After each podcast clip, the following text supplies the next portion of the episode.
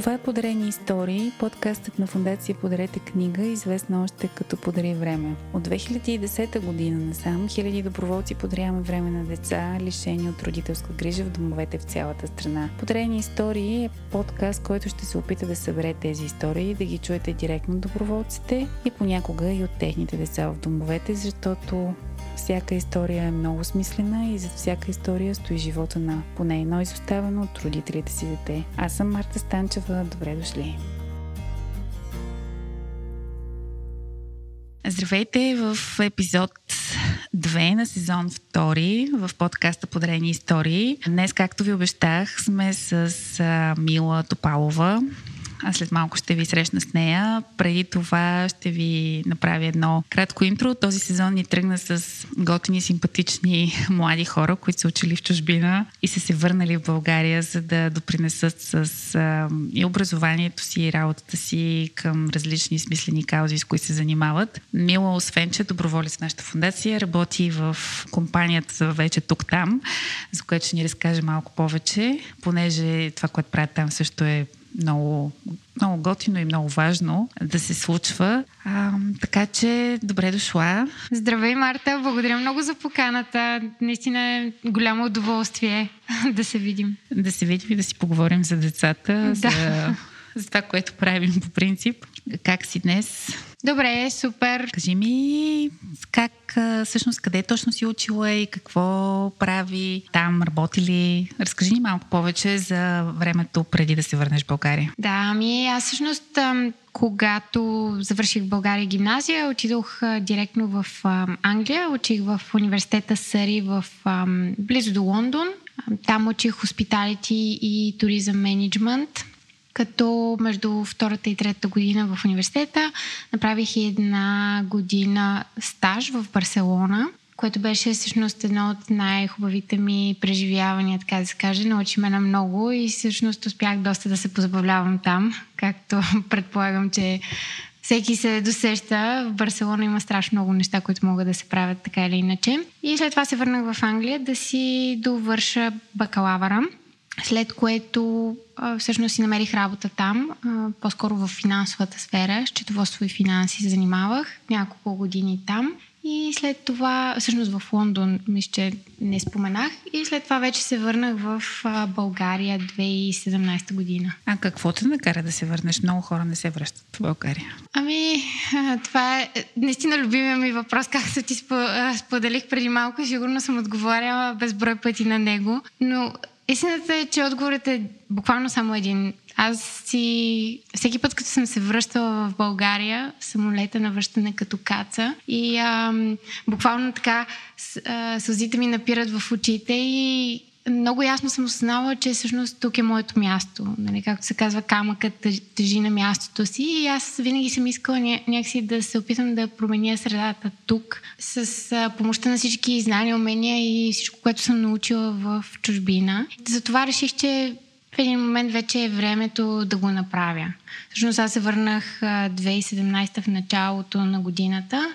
Те малко преди това бяха гласували за Брекзит тогава и ам, аз усетих, че вече е време, времето е да се върна обратно в България и всъщност да си да помагам тук за средата и всъщност да се, при, да се върна при близките си, при приятелите си, семейството ми беше тук, така че да. Не си чувствала мястото си там като твой дом, въпреки многото години? Ами, чувствах го до някъде мой дом, защото имах много а, познати там, но не в същината на това, което а, наричам дом, не е това топло чувство, не е... Да, не, не е истинската същност на дома, по-скоро може би временно място, временен дом а, за тези години, които съм така успяла да бъда там и всъщност да науча много, нали? Аз изобщо не съжалявам за това нещо. По-скоро вече нямах какво да дам там, а исках да дам много тук. И като се върна, какво опита да намериш, как точно реши да промениш средата? Ами, върнах се. А, все още не бях съвсем ориентирана, нали, откъде да започна. А, всъщност по това време вече имаше доста различни каузи, неща, в които човек може да се захване. Аз а, разглеждах Time Heroes, буквално, за да намеря моето нещо. И за мен някои неща са били винаги изключително важни. Едно винаги е било важно образованието. И две, за мен децата винаги са били приоритет, защото нали, те са бъдещето на една страна, оттам започва всичко. Не, че някой друг не е важен и така нататък, но за мен може би това е било най-голямата кауза до момента. И съответно намерих подарете книга и, и реших, че това ще е нещо, което ще опитам. И то малко по малко си, си дойде всичко на мястото. Спомняш ли си деня, в който за първ път посети дом, дом и как се чувстваше? Притесняваше ли се от срещата с децата? Да, всъщност доста добре си го спомням. Беше а, зимен месец, мисля, че февруари. Тогава беше за първи път. А, в общи линии, може би точно след а, нова година и, нали, знаете, New Year's Resolutions, а, новите обещания и така нататък. И аз тогава наистина си казах, хайде да започвам с нещо ново и а, вълнуващо. И всъщност така намерих а, а, съответно мисията в Time Heroes и първото посещение, което беше възможно да се запиша, беше във Враца. Казах си защо не. Никога не съм била в Враца. Ще ми е интересно да разгледам и града. Имах много нереалистични очаквания, може би. Спомням си деня, ние отидохме в автобуса, беше забавно, защото се запознаваш и с всякакви други хора, всеки с неговата си съдба и с неговата си лична история, защо иска да отиде и да помага нали, при децата. Беше доста забавно, защото по това време имахме, може би, беше пълен автобус, може би 10, 12, 15, не помня точно доброволци, но пристигнахме във Враца в дома и всъщност всички деца бяха навън, чакаха ни, приветстваха ни така с голяма радост. Бяха се събудили, не обкръжиха автобуса и буквално подаваха ръка на всеки да излезе от автобуса и казваха Здравейте, госпожо! Това в общи линии ни беше първата среща с тях. И аз бях много чудена, защото не очаквах да ми каже някой здравейте, госпожо, нали? А, в днешно време никой не, не говори така, но очаквах, че са толкова възпитани и любезни в общи линии. Също така тогава бях прочела и всички уроци, листовки, може би по някакъв начин, които бяха в подарете книга за подготовка на първата си среща. Спомням си, имаше едни неща свързани с динозаври. Просто като идеи какво да си говориш с децата, това бях изчела. Никога не сме обсъждали тези теми с децата. Но да, пък обсъждахме доста други. Това, да, и всъщност първия ден бяхме, играхме на една игра, наредихме се в кръгче и всеки споделяше за своя приятел. И беше изключително интересно да видиш аз всъщност много се притеснявам така, или поне тогава съвсем много се притеснявах да застане пред много хора и да говоря каквото и да било. Аз всъщност децата с такава лекота си говореха за техните неща и а, много се вдъхнових и от тях, че изобщо не се, нали, не се вълнува, че са пред други хора. Бяха много освободени и и много им се зарадвах. Те всъщност нямат проблем с комуникацията изобщо. Много по-лесно от нас правят и първата крачка към непознат човек и лесно влизат в такива лични разговори, разказват за себе си, разказват, разпитват те теб за някакви неща, които са ти много лични, даже прекалено лични. Да, на така, да. въпроса колко ти е заплатата, съм го чувала аз лично поне 50 пъти от различни деца. Между другото, мен не, за заплатата не са, не са ме питали, но други лични неща, да, имало е, имало е всякакви въпроси. От тогава продължаваш да посещаваш Враца вече 4? Вече 4 години. Да, 4 години се събраха, през които доста, доста истории. За съжаление, COVID беше през това време, така че а, в един момент малко бяха спрени посещенията, но пък ти имаш възможност да си пишеш и да поддържиш връзка с а, а, голяма част от тези деца. С колко деца всъщност успя да станеш по-близка? Ами, по-близка бих казала, бих казала две. Не, не са били много-много. Нали, с всички останали а, може да си говориш и така нататък на по-нормални теми, но по-близка с две. Едно момче и едно момиче. И как, би ли ни разказала за историята с тях? Добре, първо ще започна с историята на момичето. Тя тогава, мисля, че когато се запознахме, мисля, че беше 10 клас, да, ако не се лъжа. И а, имаше сигурност нужда от помощ в математиката. Това се изпълня много добре. В английския също, нали? И това всъщност е нещо, което така доста ме понеже бях добра и в двете неща, си помислих, че нали, мога да съм и много от помощ. И всъщност това беше много голямо мое желание да и ам, така да успее да освои тези предмети, да стане най-добра по тях, после в последствие да ги използва по някакъв начин и в кариерата си за напред. Просто имах много така обрисувана пътека в моите очи за нея, което в последствие нали, разбирам, че не е било най-правилната така, нагласа, но тогава така седяха нещата. В последствие тя м- завърши гимназия, за което аз съм много щастлива. Това също е нещо, което се борихме, не само аз и, и други доброволци.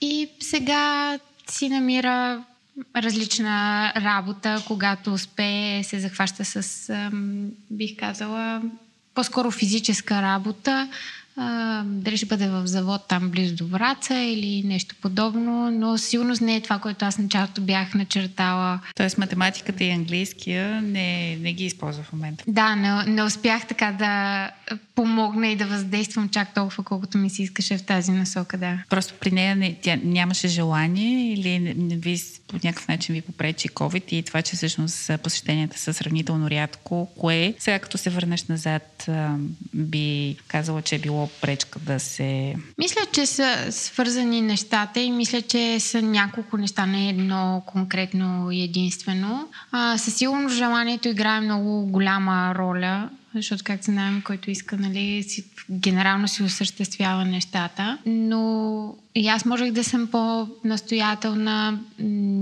Срещите със сигурност не са достатъчни, нали, а, но пък и времето, което аз бих могла да отделя, можеше да е повече. Но освен тези неща, а, бих казала, че и всеки си има някаква роля, насока, път в живота, ако, ако щеш, а, които малко или много си изследва и той или тя съответно не може да промени много този курс, по който е тръгнал. А, в смисъл може, но не, не е страшно много. А при нея какъв беше курс?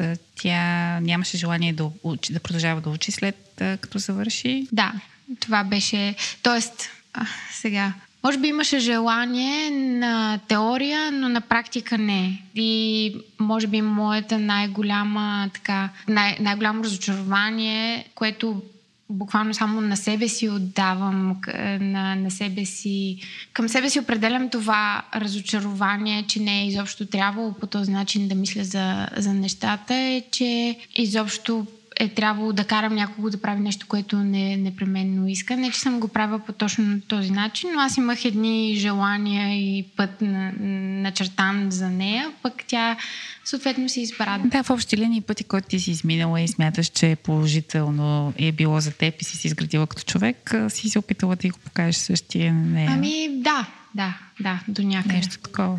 Да.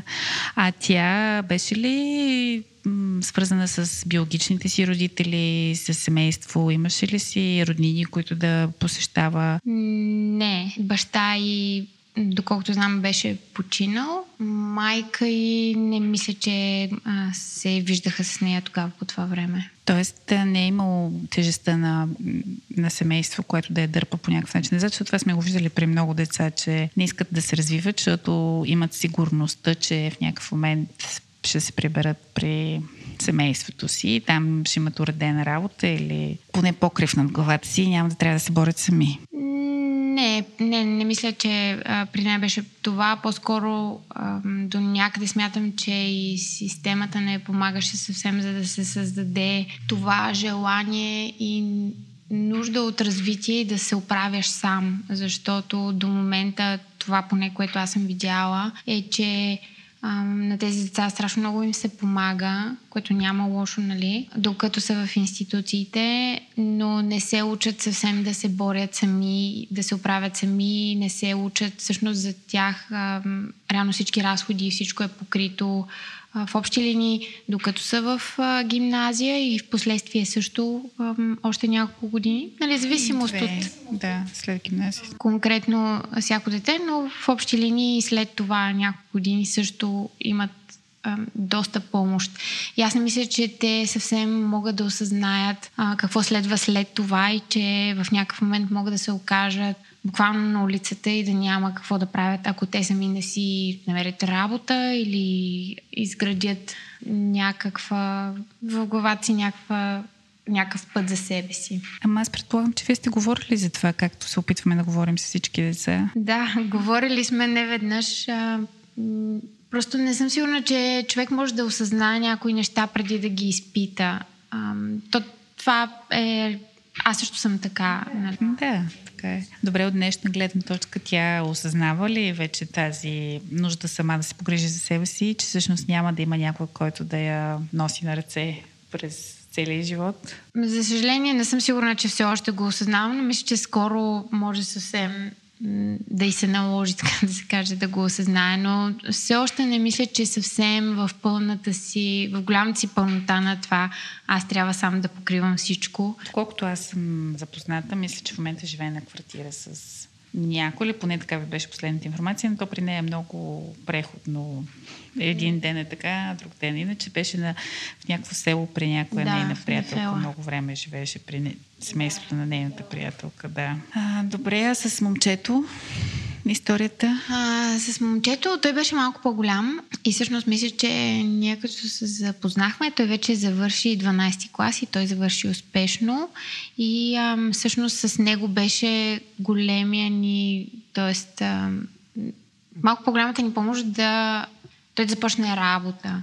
Помогнахме му и всъщност му показахме как един човек си търси работа, създадохме му профил в JobsBG, помогнахме му да направим, т.е. направихме заедно CV, мотивационно писмо, което да закачи там, показахме му как да ги нали, едитва и прочее спрямо различните компании, как да си търси работа. Нали. Показахме му ето сега как търсиш, а, какво да гледаш и съответно как да кандидатстваш, а, което за мен беше в общи линии голям успех до толкова, доколкото аз виждах, нали, окей, супер, ти разбираш как се случват нещата, значи имаш желание да го направиш това т.е. да си намериш работа, да си самостоятелен и, ам, и, и, и може да се оправиш и без нас. Нали? То всъщност това, на мен това винаги ми е била крайната цел. Ти да, да имаш нужда от някого чисто като приятел, но да нямаш нужда повече от съответния ти доброволец да ти а, помага за някакви елементарни нали, неща, как да си намериш работа и така нататък. В смисъл ти да имаш тези знания а, и да се оправиш сам буквално. Тогава мисля, че му помогнахме, може би, за една или две работи, но така се получи, че а, и ето тук отново разочарование, което отново си е чисто към мен, но той задържа много малко. Буквално, може би, по месец, може би и по-малко на тези работи. Това е След много това... често срещано при тези деца. Наистина. Не е само при него.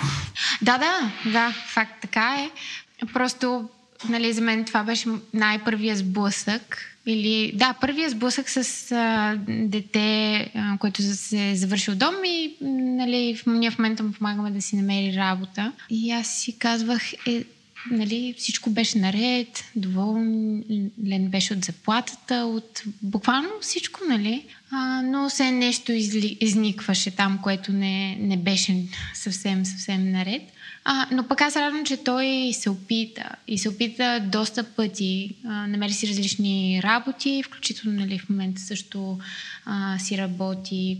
Мисля, че тази работа в момента той сам си е намерил, ако не се лъжа. И сам се бори. Нали? Мисля, че при момчетата е малко по-различно, защото пък те се чувстват вече в един момент като е, длъжни те да подсигурят вече, ако имат приятелки или жени и така нататък. Те са главите на семейството и трябва да осигурят по някакъв начин дохода. Те може би и доста бързо го осъзнават това заради различни ситуации. И някакси при тях е малко по-голям стимул най-малкото да си намерят работа. Да, сега поддържаш ли връзка с него? Не, а, не е особено много. В Смисъл, Рядко си, доста рядко си пишем. А защо? Ами, може би е комплексна причината. До някъде и, и аз се а, отдалечих от него, до някъде и той си намери жена и се подалечи от, а, от, добро, от всички доброволци, които бяхме по-близки с него. Мисля, че си живее а, в негов си живот и свят, както той си разбира за най-добре. И а, няколко пъти сме се опитвали да се свържем с него, да се видим, а, но така и може би няма желание от другата страна на Той този смяташ, етап. че е добре в момента и няма нужда от а, това да, бъде, да му бъде помагано повече. Почнал да смисъл, хванал си е живота в ръцете. Ами, надявам се да е така, така да го кажа. Аз съм на линия да му помогна и съм го казвала. Не ме е потърсил. Не мога да кажа, че това на 100% е знак, че наистина всичко е наред, но истината е, че ти като доброволец се научаваш на нещо и то е, че ти имаш една граница, докъдето можеш да помогнеш на някого. То това е нали, генерално въжи, но буквално има граница, до която можеш да бъдеш от в помощ на някой и след това, ако няма желание, няма какво повече да направиш нали, след един момент. И, и аз се сблъсках няколко пъти с това. Трудно е да се разбере къде е границата, защото ти се опитваш а, всеки път, нали, може би да я прескочиш, но, но има такава граница и може би това е един от големите уроци, които научавам, поне аз научих като част от а, всички посещения в дома, всички приятелства и така нататък. Тоест, двете ти деца сега вече са напуснали институциите и малко ли много се оправят сами по един или друг начин. Надяваме се по-успешен, с, с времето да става. Те наистина през тези години всъщност ще се научат да живеят сами, да се грижат за себе си, те първа изграждат това умение. Какво тебе те кара да продължаваш да си част от футацията? Имаш ли си ново дете, което се занимаваш сега или... Ами не съвсем. Всъщност ние точно бяхме преди два дни при децата, заведохме ги на кино и аз тогава си поговорих малко повече с ам, две... Те не са нови, но за мен са някакси от по-новите ам, деца, с които се срещнахме, две момчета. Ам, и всъщност какво ме мотивира? Мотивираме, че всеки е такъв... Първо, ние внасяме голямо разнообразие а, на децата, буквално дори веднъж месечно да ги посетиш. Това си е голямо разнообразие. Две, каквото и да направиш, ти пока даваш някакъв пример. Дори да не е супер задълбочен разговор, да е супер задълбочено приятелство и така нататък, винаги, винаги те са супер много се вглеждат, правят им впечатление много неща и всеки всяко посещение те взимат, според мен, поне аз така го виждам, някакъв пример от, от теб с твоите постъпки. Дори ето тогава бяхме с приятеля ми. Те виждат отношението между вас и според мен това са хубави неща, които се учат, че, нали, да речем, нещо е правилно и така нататък, защото тези уроци така или иначе по-скоро не са ги видяли толкова в mm-hmm. а, домовете, където са били. А, и вярвам, че в някакъв момент ще си намеря следващото дете, с което, на което мога да помогна малко повече. Имаш ли си забавни случки като доброволец, нещо, което така на първ поглед, нещо смешно, което може така да ти изплува в съзнанието, като разговор, като въпрос, като ситуация или случка? Истината е, че идвайки насам си мислех за този въпрос и всъщност ситуациите, които ми изникват са малко такива от които ми побеля... си спомням, че ми побеляха косите малко или много. Впоследствие може би сме забавлявали на тях, но по време не чак толкова. Нещо супер забавно. Разкажи тогава за тези, от които са ти побелявали косите. Ами, едната от тях беше, може би, по, по коледа беше е, зимно време, студ. Всъщност това момиче, с което е, така повече си поддържахме връзка, дойде в София щеше да остане няколко дни при а, друга доброволка. Се бяхме разбрали да ми се обадят, когато пристигнат, да вечеряме заедно, там, да прекараме заедно някакво време и вече следващите дни, нали, каквото, както се наредят нещата. И в един момент а, започнаха да ми звънят, казаха ми, че са намерили друго момиче на гарата в София буквално и че е прекарала няколко няколко нощи там. И друго момиче от дома. Друго момиче, момиче от дома във Враца. Я бях намерили на гарата в София и че спи там. Буквално по коледа, нали, смисъл. Може би малко преди коледа беше. И аз направо се вцепених, защото първо осъзнавам колко е студено навън. Нали? Най-първото нещо е, че е изключително студено и изправен човек може да замръзне навън. Второ, едно младо момиче нали, на гарата в София, мисля, че има страшно много неща, от които може да се притесняваш, само като го чуеш това. И тогава изпаднахме в едни ситуации, ходене до...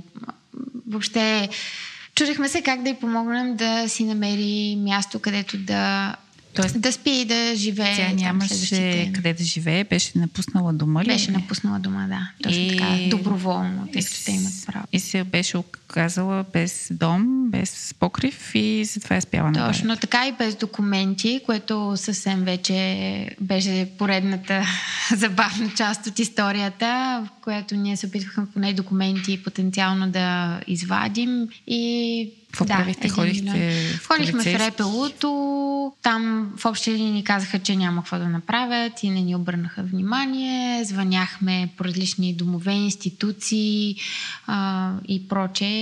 И така, беше забавни няколко дни. В крайна сметка, успяхте ли да и какво стана с нея? В крайна сметка и помогнахме, мисля, че в началото да се да я настанят за няколко седмици, ако не се лъжа в... Сега не спомням точно къде и в последствие тя обаче избяга, мисля, че е оттам. И а, това беше още една от тези, може би, ситуации, които бяха окей, нали, не знам какво повече може да направим в случая. А, да. Аз понеже знам за кое момиче говориш и м- тук е момента да кажа, че тя още от самото начало, когато беше по-малка и сме ходили в Враца на посещения, тя вечно беше, държеше се, вечно беше в а, противовес с каквото и да се опиташ да направиш, каквито игри да измислихме, каквото и да се опитахме да правим. Тя винаги беше против, не искаше да се присъединява, не искаше да идва, държеше се лошо с доброволците. Имаше едно такова като цяло лошо, агресивно отношение към, към всички и се опитваше да настройва и другите деца в дома да не са така мили или някакси ги ръчкаше ги да се да, непрекъснато за, за едни лоши неща, да ходят да пушат, да ходят да а, си хващат някакви определени гаджета и така нататък. Та с нея винаги, още от много, това бяха нали, по-малките и провинения, в последствие започна много да бяга от дома, започна да върши глупости, крадеше, т.е. тя беше от най-проблемни, със сигурно беше най-проблемното момиче в а, дома. Имаше момчета, които бяха малко по-проблемни. И с нея така и никой от нас не успя да работи добре, защото тя просто отказваше всякаква помощ през всичките години, които аз я помня, като вече растеше. И да, напусна, тя избяга от дома малко преди да завърши всъщност и опитвахме се през цялото време да й бъдем, да й даваме пример, т.е. пак това, което ти казваш, нали, даването на пример е нещо много важно. Аз си мислех, че рано или късно ще успеем да не сме пропускали възможност да говорим с нея и да задаваме въпроси и да отбърнем внимание. Тя просто не искаше и сега в момента аз лично, веднъж при прибиране от Враца, видях на едно конкретно място в излизане от Враца в посока София, където проституират момичета и тя беше там. Прибирах се, спомням си, че отивах тогава с детето ми на, за нещо, беше за кратко във Враца и като се връщахме, видяхме. И всъщност само защото бях с него, тогава не спрях, за да много пъти след това съм се чудила всъщност какво... Аз наистина поисках да спра, какво ще да направя, като бях спряла. Може би исках да спра, за да я накарам да се почувства неудобно, макар че не знам това дали въобще щеше да подейства. Но разказваме тази история, довършваме по-скоро, защото има случаи, които наистина са абсолютно безпредметни за да даваш енергията си, силата си там от една страна, От друга, а, когато вече видиш края на такава история, се чудиш всъщност не е ли можело все пак нещо да направиш. И то става такъв един отворен въпрос. Всъщност, можехме ли нещо да направим, можехме ли да й повлияем.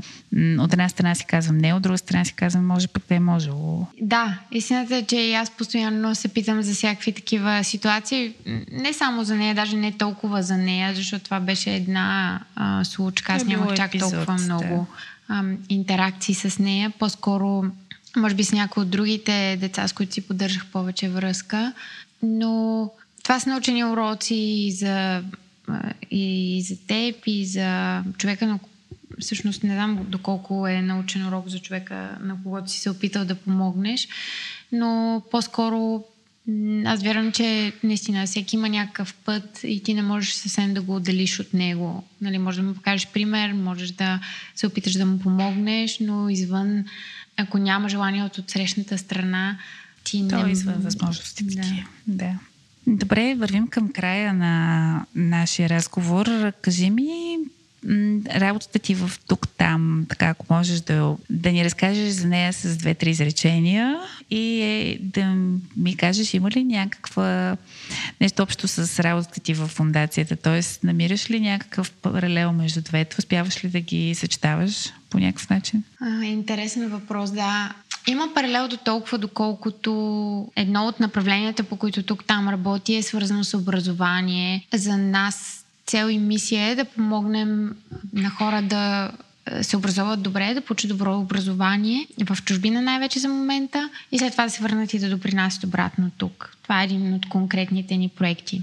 Но всъщност като по-голяма цел и мисия и визия на тук-там, особено сега последните години, ние все повече да говорим за това и за напред, е българите тук и там, на, навсякъде по света, да бъдат ангажирани в смислени инициативи обратно тук, да допринасят и да бъдат ангажирани. Всъщност ние буквално искаме българите да отделят по 100 000 часа годишно, месечно в някакъв момент, дай Боже, а, за менторстване и помощ на деца и хора в началото на професионалния си път обратно тук. Тоест, всеки, дори децата от някой дом в някакъв момент, да могат да намерят някой онлайн тук говорим, защото е платформа и ти можеш да свържеш с всеки, буквално навсякъде по света, който да ти помогне да си намериш професионалния път, кариерния път, нова работа, да помогнат на, на някой да...